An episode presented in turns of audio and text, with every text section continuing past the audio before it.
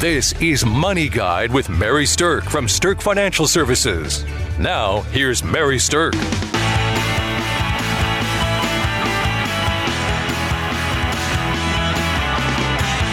Well, thank you. We're so excited to be here.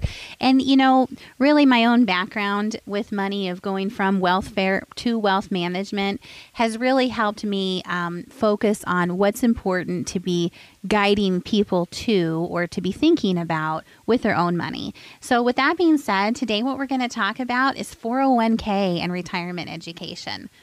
Very important topic. It uh, touches every worker Yep. uh, in uh, in the United States if you're looking ahead to your retirement, and it's one that I think a lot of people are undereducated on um, because people have it, and I don't know that people necessarily understand it and understand the ins and outs about it and how very little minute things can go a long way or another percent here another percent there or a little bit more into that 401k can really take the figures and the numbers into numbers that you're going to like in the long run. Right, absolutely. You are so totally on target with that.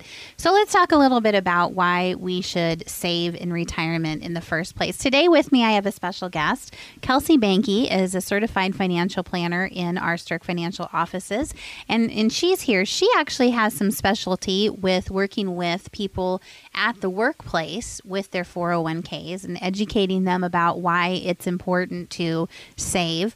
So, Kelsey, tell us a little bit about, you know, in terms of why it's important to save. Talk, talk just about eating in retirement. How much is it going to cost to eat food in retirement? Sure, Mary. I think one of the the things that surprises people the most is truly how expensive it is to retire. You need to uh, start funding all of the things you used to pay with your paycheck, but you're now not getting a paycheck anymore. So how do we how do we help pay for that? And 401ks is one of the best ways to do that. So, for example, uh, just to put some numbers onto that retirement. Uh, that we're going to have. There's, let's say, assume two people in retirement. It can be you and a spouse, you and a friend, you and a pet, uh, whoever you want to spend your retirement with. Let's assume $5 meals. Now, that's pretty inexpensive meal. That's definitely not a steak or even, you know, a chocolate cake for your birthday or anything like that. $5 meal is still pretty modest. You know, I have a friend who said that they've got a filet mignon appetite and don't want to have a McDonald's retirement budget. Exactly, exactly. And you know, I ate a McDonald's the other day, and it was not five dollars; it was a lot more than that. So uh, even McDonald's is a little more than five dollars a meal. And then, of course, three meals a day. Now that's not including your uh, your Starbucks coffee or the donut that you like to eat or um, snacks or anything like that. And then we'll assume twenty years in retirement. You know, people who retire in their sixties are, are expected to live into their 80s um, on average. So we're just going to use a 20 th- or 20 year number. Calculate all that up, it comes out to about $219,000. $219,000, not including inflation in there over the years, but $219,000 just to eat decent food in retirement. Absolutely. And decent food by $5 meals. Keep that in mind. So now, if we calculate in a 3% inflation, which uh, is a reasonable inflation to calculate over that amount of time, it takes that number up to just under $300,000. Amazing. So Yeah. your first 300,000 in retirement is your food budget. So that kind of I think really does illustrate why it's important to be saving for your own retirement. So the, then the thing about it is, you know, it's always important to plan. Most people actually spend more time planning their summer vacation than they do planning their entire retirement. So I, I think that it's important to put a strategy into place. One of the things that also contributes to success in retirement is is the time that you have to do this. The younger you are, obviously, the um, more impactful that can be. But let me tell you a story about David and Diane. And David and Diane both um, started out with um, a good job. And then um, Diane started early. She began to contribute 6% of her pay per year. Now, both David and Diane were making about $35,000 a year right out of college. Great jobs. And um, they were both wanting to retire around age 65. So Diane started contributing 6% of her salary right away. And over the course of time, she put in a total of $162,600. time she started to the time that she ended. Now, if that made 7% annual hypothetical rate of return. So, this is a story, not a guarantee of any type of, of return. But that would have created just under a half a million dollars worth of retirement dollars for her. Wow. David, on the other hand, kind of dragged his heels and didn't start and thought it was more important to have a fancy car early on and be doing some things like that. So he waited for about 10 years until he started. Then he started putting in 6%. And so in, in time during retirement, he had put away about $125,000. Now, Diane put a total of 162 away. David put a total of 125 away. Diane's turned into just under half a million, and David's turned into about a quarter million.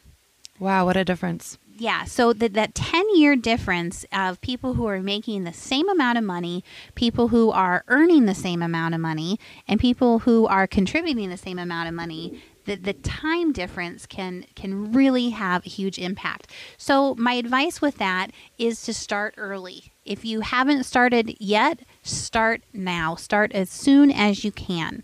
And if you have questions about this, we have a wonderful 401k and retirement education piece that we'd like to, to send you so you can understand what's important to know about your 401k.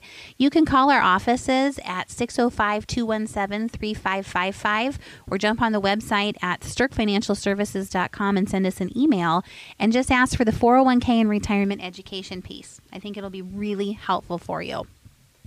So, Kelsey, when when you're talking to people about their 401ks and you're talking about something called asset classes, help us understand what asset classes are and, and what the basics are that people need to understand about that. Sure, Mary. Asset classes are basically just a fancy word for all the different types of investments you can do. So, uh, when when you look around the even just your your local town, you have big companies that are national names, maybe even international names. You have smaller companies that you maybe haven't heard of as much. Um, there's all different types of investing you can do in uh, inside your 401k plan, um, and take that a step further inside the country. International, if it's a, a global fund, it includes both domestic and international uh, companies also there's different types of investing in, in whether you're investing in ownership of the company or investing in the debt of the company uh, so that's the difference between stocks and bonds uh, so there's all these different asset classes that you can put money into and you should have money in virtually all of them. Now, that's not necessarily the same percentage in all of them. I didn't say equal amounts, but you should have some money in all of them. So, trying to understand uh, and, and trying to achieve a, a good diversification among those different asset classes can be very beneficial to your 401k. So, diversification is a big fancy word for basically having your money in more than one asset class. Correct. All right. So, when I've done work with people in their 401ks and been helping them create a good strategy for what to invest in, that becomes the most complex, confusing part for people is to pick what percentages should go into what buckets. So I know a lot of uh, 401k companies have created a solution for that and made it easy for their employees to make one choice rather than have to make 15 choices. So share with our listeners what that means and, and what they're using to make that one choice. Sure. And and you're exactly right. In a lot of the planning we do, this is an area we provide a lot of education on in general is just how to diversify your portfolio. So inside 401k plans, there are now uh, funds called they're either lifestyle funds or they, they might have a name of target date funds. And what those funds allow you to do is pick that one investment and it will diversify your portfolio for you. So it'll have the right percentage of uh, large companies versus small companies versus international companies versus bonds, um, et cetera, et cetera. And um, by picking one fund, you can achieve all of that and not have to calculate that all on your own, not have to look at all the different funds and figure that out yourself. Uh, and so all you have to do is is figure out you know which one of those funds do i need to be in which a target date fund you just want to pick a fund that uh, has a date most close to when you would retire so let's say 30 years from now you wanted to retire and it's 2016 that'd be a 20 46. Uh, so I'd probably pick the 2045 fund. Uh, that'd be the fund most close to that year. So if that's the case, then that fund will um, invest into all those different asset classes in a way that makes sense for somebody retiring or along that uh, time frame.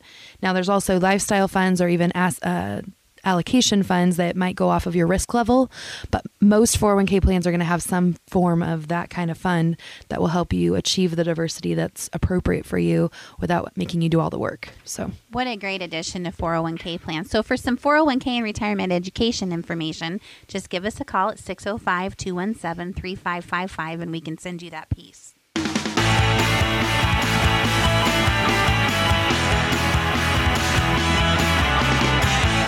Let's talk a little bit, real briefly, about divorce and 401k. Here's some um, not so fun facts that people really are sometimes unaware of. Um, one of the things that in your 401ks you're required by federal law to do is to name your spouse as your beneficiary. So even if you're going through a divorce, you still have to have your spouse named as the beneficiary until the divorce is actually final. So that's uh, sometimes something that people don't really like the idea of, but unfortunately, that is the law.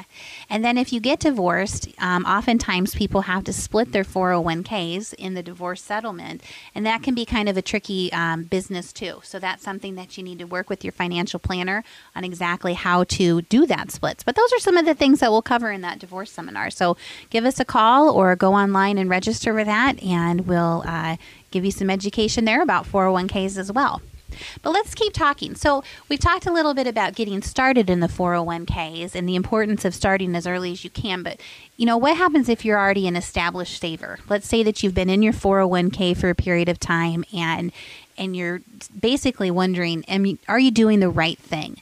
So, for established savers, I would really recommend that you do a check in every year or two, connect in with a financial planner and have them look at the 401k plan that you have and give you some advice and education on how your asset allocation is looking and what the strength and the quality are of the funds inside the plans. Um, and if if you are a business owner and you're the one who's in charge of having that 401k plan, I would highly recommend that you have a financial planner look at your plan every few years to again evaluate the strength of your program, um, look at the plan design and see if there's any additional plan design features that should be added, and also evaluate the strength and quality of the investments. You have a duty to your employees to make sure that what you're offering is a good plan, and so um, that's something that we can help with as well, or any financial planner that, that does 401ks can help with, is making sure that what you're doing for your employees is up to snuff.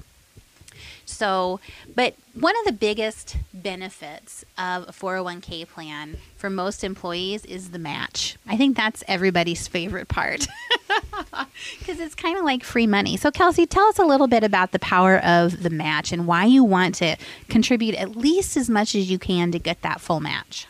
Sure, Mary. Definitely the match is, is one of the, the best benefits for the, the employee. And you should always do everything you can to try to take advantage of that match. Now, uh, if you're starting from nothing and, and going to try to start with that match right away, if that's a little tough for you, you know, I always tell people build into the match and try to get there as quickly as possible because the uh, more quickly you take advantage of the full match, the more benefit you're getting from your employer. So, for example, uh, let's say an employer had a 50 cent match on the dollar up to 4% of your salary. So, what that means is for every dollar you put in, they will match 50%. So, they'll put in 50 cents. Uh, so, up to 4% would mean if you put in 4% of your salary, they would match with 2%. So, your employer is willing to give you another 2% of your salary just by doing yourself a favor and saving for your own retirement. So if you're putting in 4% and they're putting in 2%, then really you've got 6% working for you inside your 401k plan. Correct. Correct. Okay. So, uh, in looking at that match, then let's let's just say uh, somebody wanted to start contributing and take advantage of that match, and for the sake of this uh, demonstration, let's say the person started at age 30 and put in a 4% contribution. And let's say that 4% contribution came out to about $2,000. Okay. Uh, so the $2,000 of their own money went into the plan. And there's this uh, cool little tool that is called the Rule of 72. And, and Oh, that's my favorite rule. yes, it is how to calculate it, how long it will take your money to double, which I want my money to at least double if I can help it. That's why it's my favorite rule. Exactly. Yeah. so uh, we're going to use the rule of 72 in this calculation. So the way that you use the rule of 72 is you take the number 72 and you divide it by the rate of return that you want to use in your calculation. So, and then what that will do is tell you how long it will take your money to double. So for the sake of easy math, we're going to use 10% as our hypothetical return. So if you take 72 divided by a 10% expected or hypothetical rate of return, then that would come out to 7.2 years. And in 7.2 years, your money should have doubled at that rate. Okay, so in seven, about seven years at a hypothetical, non guaranteed rate of return of 10%, then your money should double. So if you put your 4% contribution in and that was 2000 at age 30, then by the time you're 37, that's your seven years, and that 2000 could have doubled to 4000. And then if you keep going with that, another seven years, you're age 45, that 4,000 doubles to 8,000, and on and on and on until you get up to age 66. And, and by, by the time you're 66, if you've made a 10% return, that $2,000 that you put away when you're 30, when you're 66, could be worth $64,000. Exactly. But now let's take that a step further because we just calculated your contribution to that. We did not calculate in the match. If you add in that match, it takes the, the total contribution from 2000 up to 3000 Okay. and over that same period of time earning that same hypothetical non-guaranteed 10% rate of return it would take that number instead of being 64000 it takes you clear up to $96000 and that is some serious retirement money It is, especially since it's free money from your employer. So that's the power of the match right there is to be able to say as you know if you can do everything within your power to get your contribution up to get your employer's full match that is going to make a significant difference in this illustration that we did it it, it it takes almost another half, another 50% of the money and adds it to it.